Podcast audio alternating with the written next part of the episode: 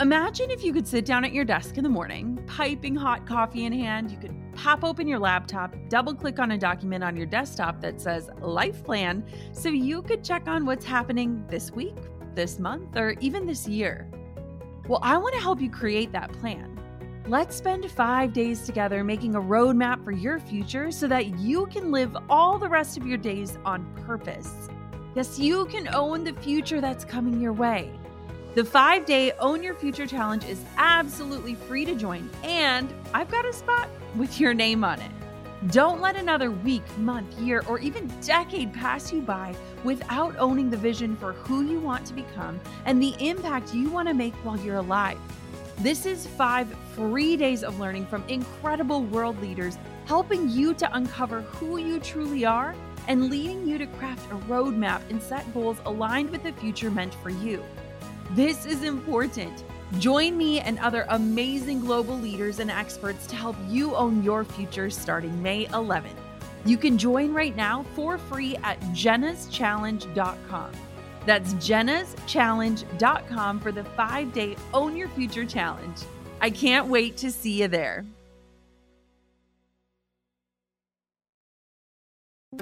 I feel like I'm a patchwork of life. I feel like, people say their stories. I feel like there's so many chapters and I try to embrace all of them. Hey, my name is Jenna Kutcher, and I am obsessed with all things business, marketing, numbers, and helping you to navigate both the messy and the magical seasons of this thing called life. I'm a small town mama who took a $300 camera, grew a successful photo biz, and now I work from home and run a 7-figure online business. I teach you the tried and true secrets to building a career you adore. Shy away from the real talk? No way. Money, hardship, growth, loss, and marketing are all topics we discuss here. Think of this as your one-stop shop for happy hour with a gal pal mixed with business school. Pull up a seat, make sure you're cozy, and get ready to be challenged and encouraged while you learn. This is the Gold Digger Podcast. I said that I would be amplifying the voices. Here are some of the women previously featured on the podcast who are experts in their fields. Please re-engage with them and their content. To see more of our past guests and learn from their expertise, please visit jennakutcherblog.com/amplify. I'm Alex. Alex, it's weird talking in third person. Okay, I'm going to stop. I am born and raised in Southern California. I have been a plus-size model for the last 9 years, and that has been the most wonderful journey. It's been extremely eye-opening, and I feel like I kind of, became an adult and learned how to, run my own business and become my own woman and my own brand. And it's been scary. So I've been modeling for those 9 years, and it all started, I was plus size in high school, and I was shopping online for clothes because I couldn't actually find any jeans in my area that, fit me. So I'm shopping online on Torrid.com, and I found myself looking at these women instead of looking at the clothes. And I was like flabbergasted. I was like, who are these girls that look like me? They are beautiful. They are stunning. Who are they? And so I just did a bunch of research, and, I learned about plus size modeling. I didn't know anything about it. I actually reached out to Torrid on their website. This doesn't work anymore. So if you're trying to get into plus size modeling now, don't do this. But basically I just emailed Torrid with some Facebook photos. That's amazing. Like just literally my Facebook profile photo, and was like, how can I model for you? I heard nothing for 2 months. And then I got an email back from the head photographer, and she was saying, we're starting to introduce some new girls. Come in for a go-see. I didn't know what that was. I had to look it up. It's basically a casting. Watch America's Next Top Model, Yes, watch America's Next Top Model, and you will definitely learn all about go-sees. And I went in, and I took a few photos and met the team.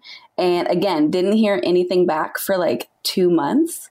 And I was like, oh no, it's not working. But they finally called me in, and I had my first shoot for Torrid, and it was awesome. I shot with them for about a year, and then they said that they wanted to work with agency models only.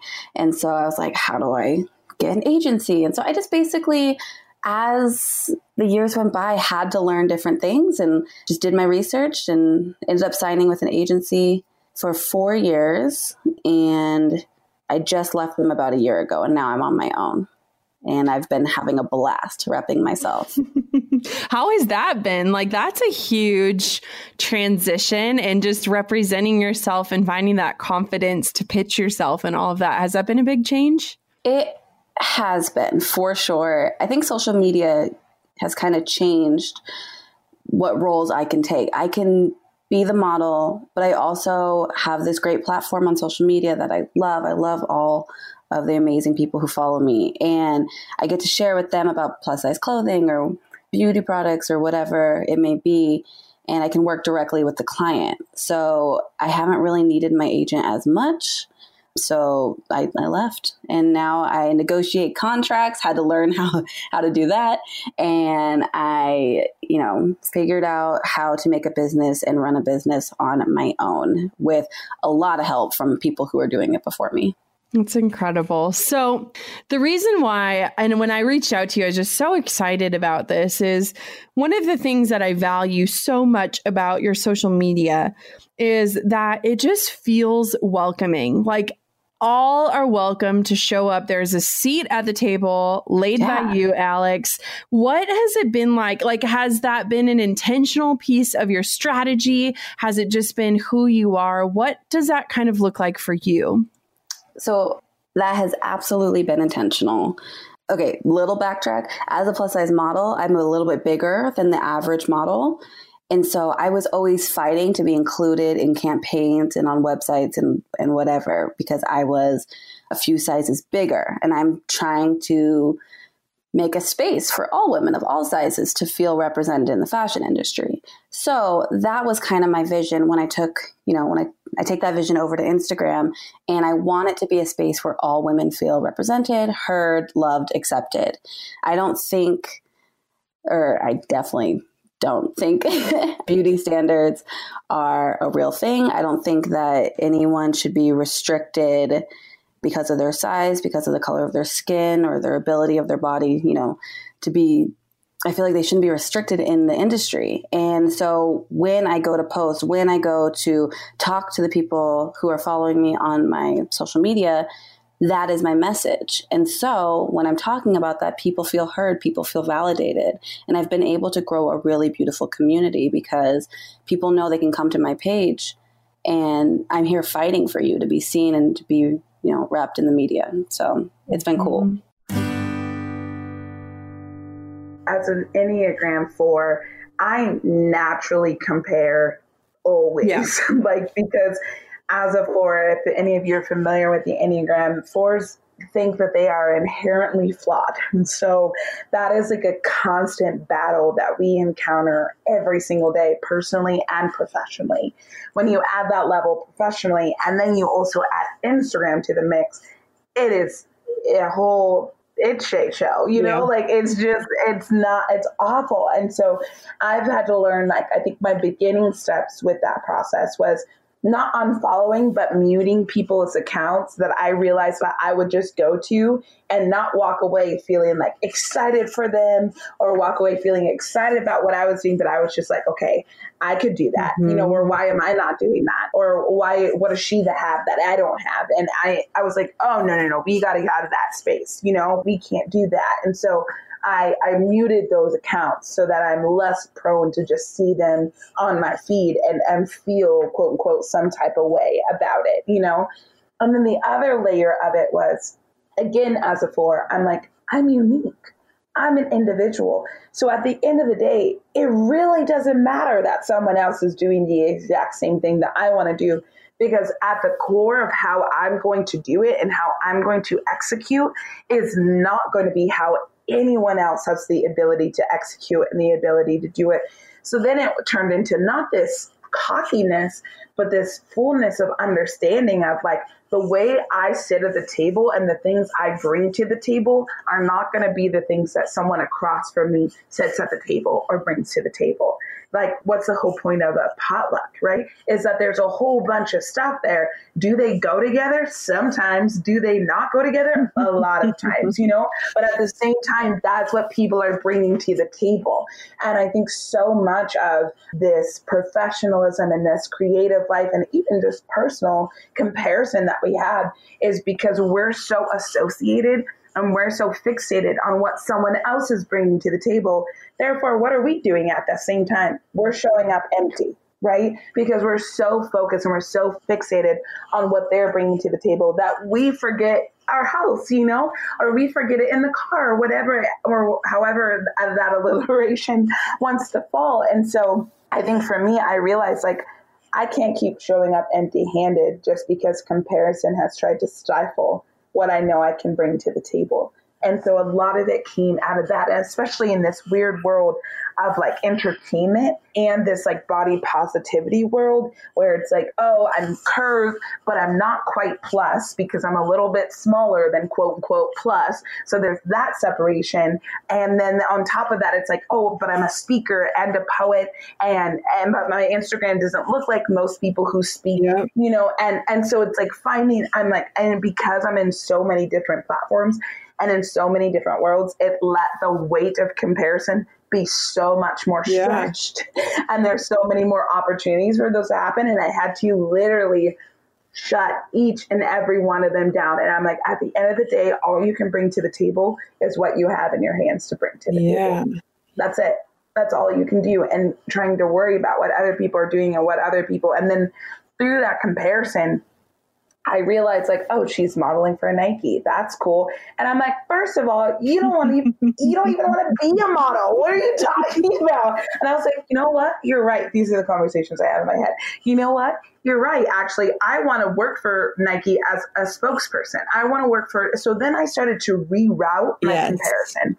It's not that I wanted to do that direct thing, but you figure out, okay, when you do have that seat at that Nike table or insert that said table that you were trying to be at, when you do have that seat at that table, what are you going to contribute? What are you going to show up with? And so then I started to reroute, like, girl, stop driven about what modeling gigs they're doing. You don't care. You don't actually want to be a model. And I'm like, you're right. Mm-hmm. You're absolutely right. And then I'm like, okay, well, what will I do if I'm in those rooms? What will I say if I'm in those rooms? And so that kind of really helped to restructure my comparison. You can make a constructive comparison, right? Anything can be constructive if you turn it around. I think a lot of the check-in really needs to happen internally first, an internal response before an external reaction, and figuring out what that tension looks like. And then asking, like, why are you trying to find the negative thing? Like, I think for me, it's like, I always think that things are just sort of too good to be true. You know, I have a poem about it, about just like not being able to accept what I call glorious opportunities. Can you read that poem? Yeah, I actually have it memorized. I've grown familiar with a feeling of holding out my hands with both the expectation and the grief that I will pull them away empty, of making a catastrophe in every moment, that instead of shooting stars, atomic bombs will come crashing in their place, so afraid that the solar eclipse only ever means darkness, and not realize that the light always comes first. I once attended a retreat where they asked us if the glass was half empty or half full. I said both, but it doesn't matter because it's not my glass to begin with. See, sometimes I have a really bad habit of believing that all good things that happen to me are not actually for me, that they dodged the person they were meant for and wound up in my lap by happenstance.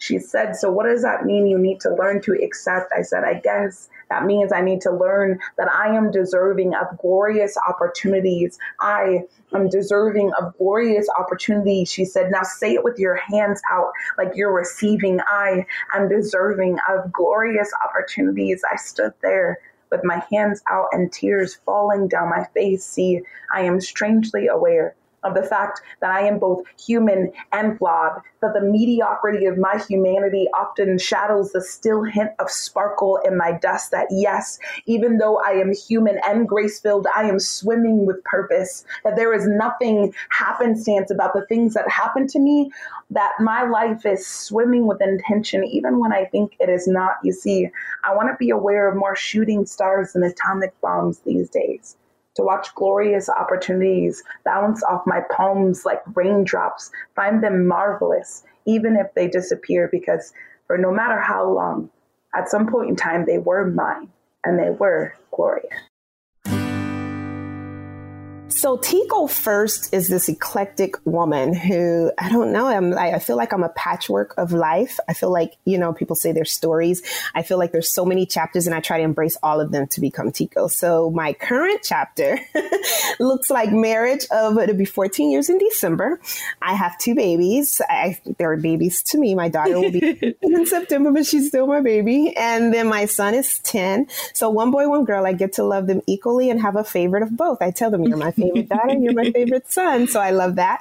And I currently train corporations, organizations, and team leaders on emotional intelligence. I'm really big on human behavior, actually. And so I've been a student of human behavior for so long. It seems like that's been the common trend in my entrepreneur journey and transitions from whatever my focus is in that season. And so right now, emotional intelligence, which is really not a new phenomenon, but it's very, you know, things start trending and catching on. And so it's one of those things that people are really starting to pay attention to. And so that's what I teach and train on.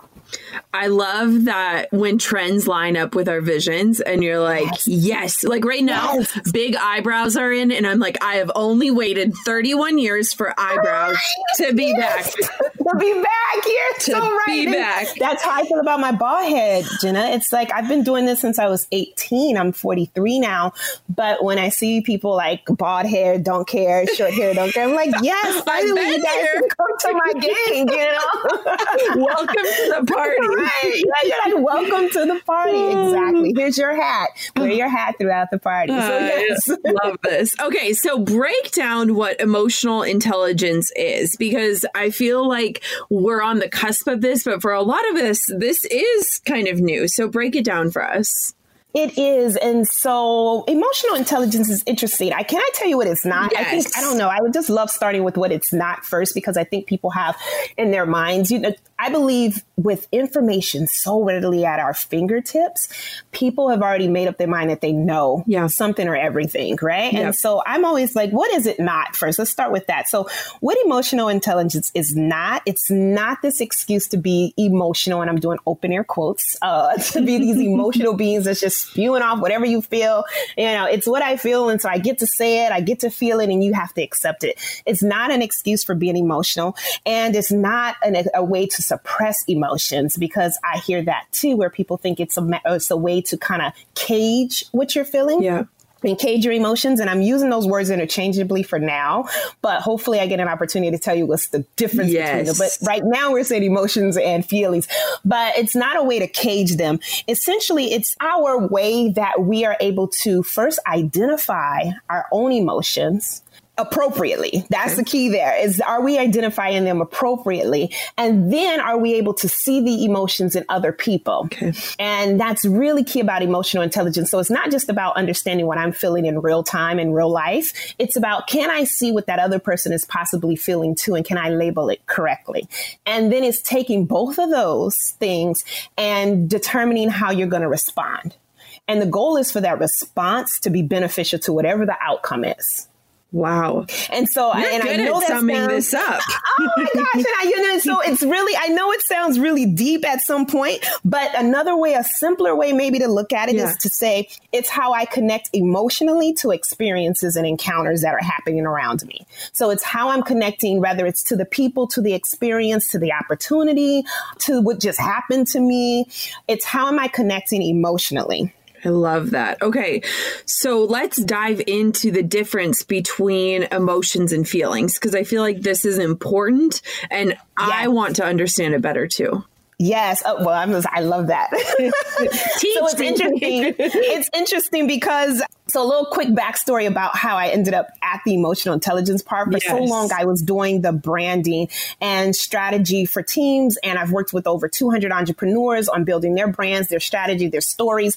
And what I recognize is what they really were trying to do is fix what they were feeling. Yeah. And so when it came to big teams, I found a huge problem that they wanted an end result. They didn't really care about the good work. Entrepreneurs cared more about the validation and not the good product. And I just kind of got sick of seeing that. I'm like, I don't think these people get that behind all this good stuff are humans. And there's something that makes humans work. There's something that connects all of us. And if you look up the definition of humanity, you'll essentially see that's what connects us all, is really how we feel, how we act, how we respond, our temperament and our emotions. And so that's how I even landed into, I got to do something different than just coming up with these end results, but not focusing on the actual people that drive the results. And this works in life and as marriage and as a wife. I'm a wife, but hey, there's some women who aren't into marriage. You know, that's totally fine. But whatever it is for your success story, at the end, there's a human that has to drive it. And so, and we're made up of human, of emotions and feelings, excuse me. So we're made up of human. I keep saying we are made up of humans, okay? But humans are made up of emotions and feelings. And so the important thing is to know how do they differ. And so that's what we, of course, will talk about. So there was once a little girl named Brandice. No, I am Brandice Daniel. And I think like over everything, I'm a Southern girl. I'm from Memphis, Tennessee. Live in New York now. Been in New York for, I think, 13 or 14 years. I'm losing track of time. But I love New York City, but the South is really in my heart. I love most of the Southern ways. And I started a company, Harlem's Fashion Row, when I moved to New York, about 2 years after I moved to New York. And that has been probably one of the best decisions I've ever made in my entire life. Through that company, I found my calling, my purpose, and it's been just this incredible journey of super highs and super lows. But the thing that has really kept me on this journey is always remembering my why.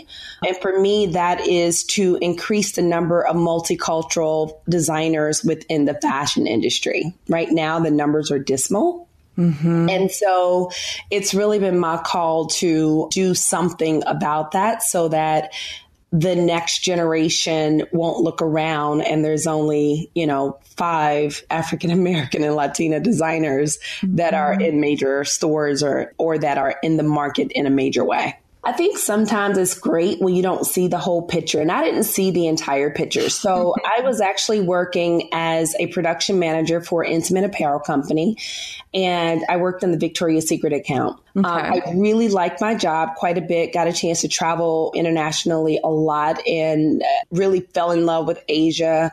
So I liked my job. I love what I was doing, but I didn't feel like I was fulfilling my purpose. And so I went to a fashion show in Brooklyn. I was living in Harlem at the time.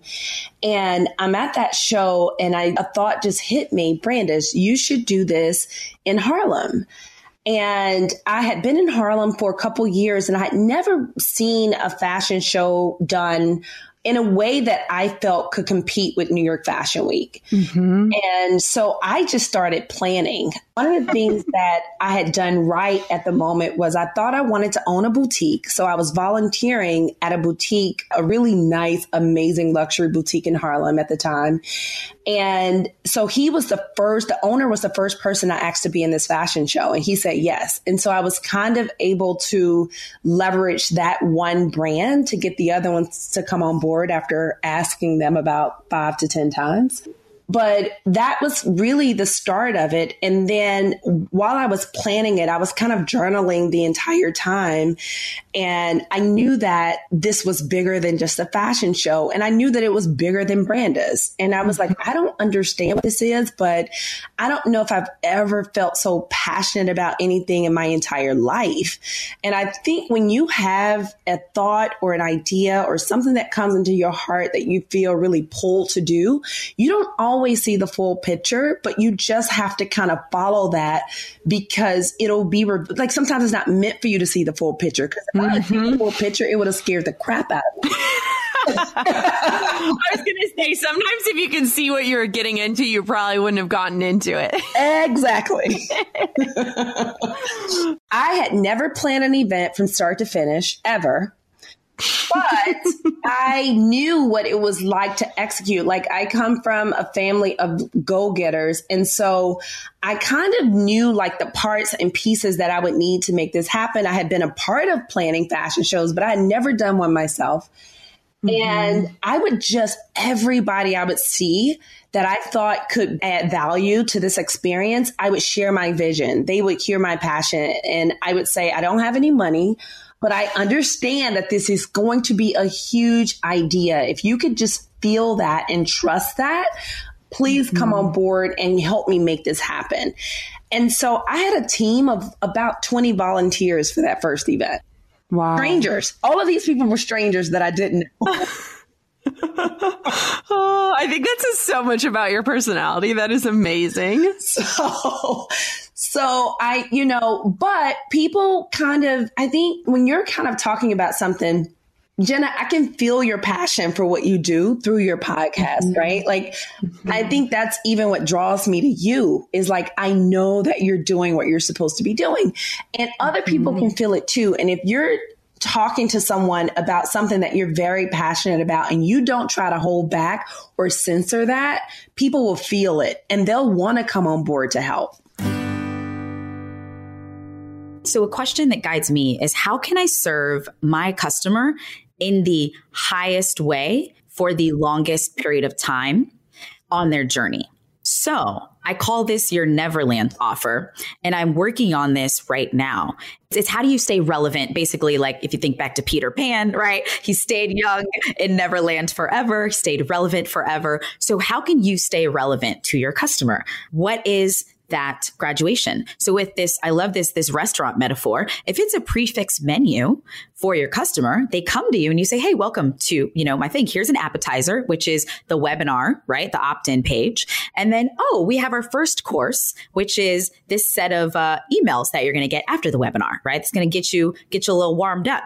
Then we've got our, you know, main course, which is our course, right? The, oh, I love that. Play on words. Hey. The main course is the course. Course from scratch is the main course. So here is the main course. Jenna, you don't know what you created with this restaurant metaphor. And so you get the main course, which is course from scratch. Now, where I am now, and maybe, you know, people listening right now, you're here too. You've got your main course. Now, the question is, how can we continue? Because there's now more hunger for the next meal. How can we continue serving this same customer? Guess what? I already have their attention. They know who I am. They know my mission. I know theirs. So let's now do dessert or the second course or whatever it is, which is the next thing.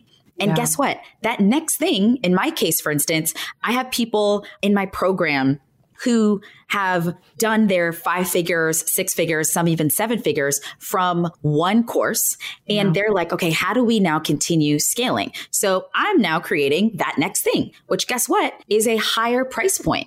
Yeah, and that's going to premium offer, exactly. Premium dessert, yes. Premium dessert, and it's great because it serves in a few ways. So the beauty of this prefix menu, which we've just created, is a prefix menu works, and people go to you for it because only you can create this prefix menu. Because it is based on your strengths, your story. So this prefix menu has, for me, right? My mom is Panamanian. My dad is Jamaican. So I'm full Caribbean, daughter of 2 Caribbean parents. So it's like this menu, guess what? It's going to have notes that only I can add because of my background, right? Mm-hmm. Another part of my story is, I worked at startups and I was a lot of times the only woman and Black woman in her 20s going to these conferences, talking to these, you know, men who are age 50 CEOs. That's a part of my story too. So that's going to be in my little meal as well. So you're thinking about how can I take, and I call it your culture ad. What is your story? Where have you been? And what have you achieved or overcome?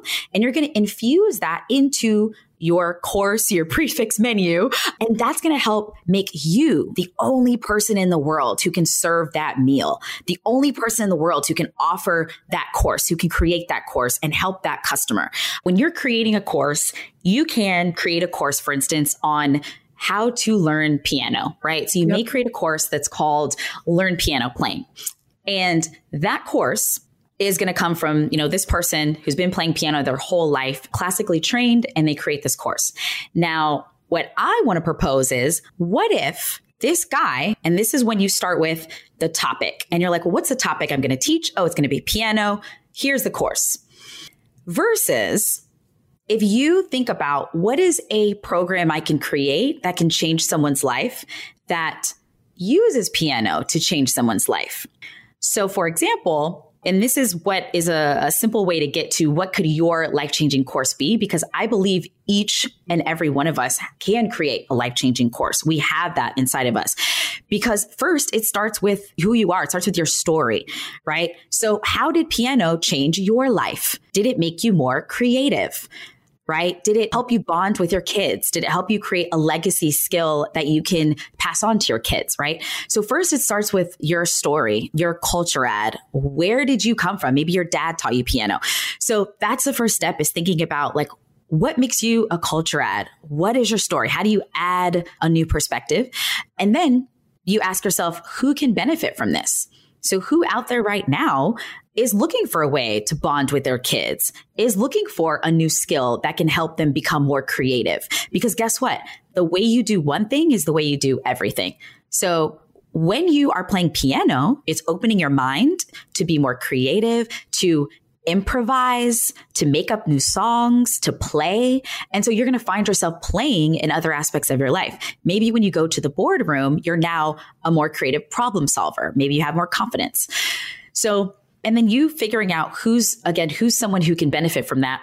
That's kind of the difference between a skills-based approach when you start with the topic, which is, okay, I'm going to teach people piano, and it starts and stops there, versus learn. It could be, you could call it improvisation mastery. Learn to play piano so you can create bonding experiences with your kids, show up with confidence at work, with confidence and creativity at work, and create a new form of, exercising your mind. Those are two different courses that can come from the same person. But notice how the first one, the skills-based one, it'll probably be priced at maybe like $50, right? If it's just how to learn piano. However, if you ask yourself, how can I take this skill and help someone change their life with it?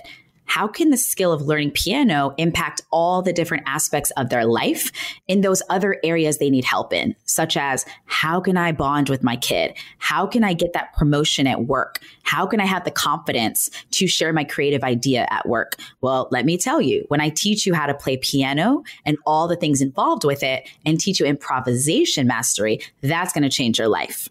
And that program can be anywhere from, it doesn't matter, $500, $2,000, $10,000, whatever that customer is interested in. To see more of our past guests and to learn from their experience and expertise, please visit jennakutcherblog.com/amplify.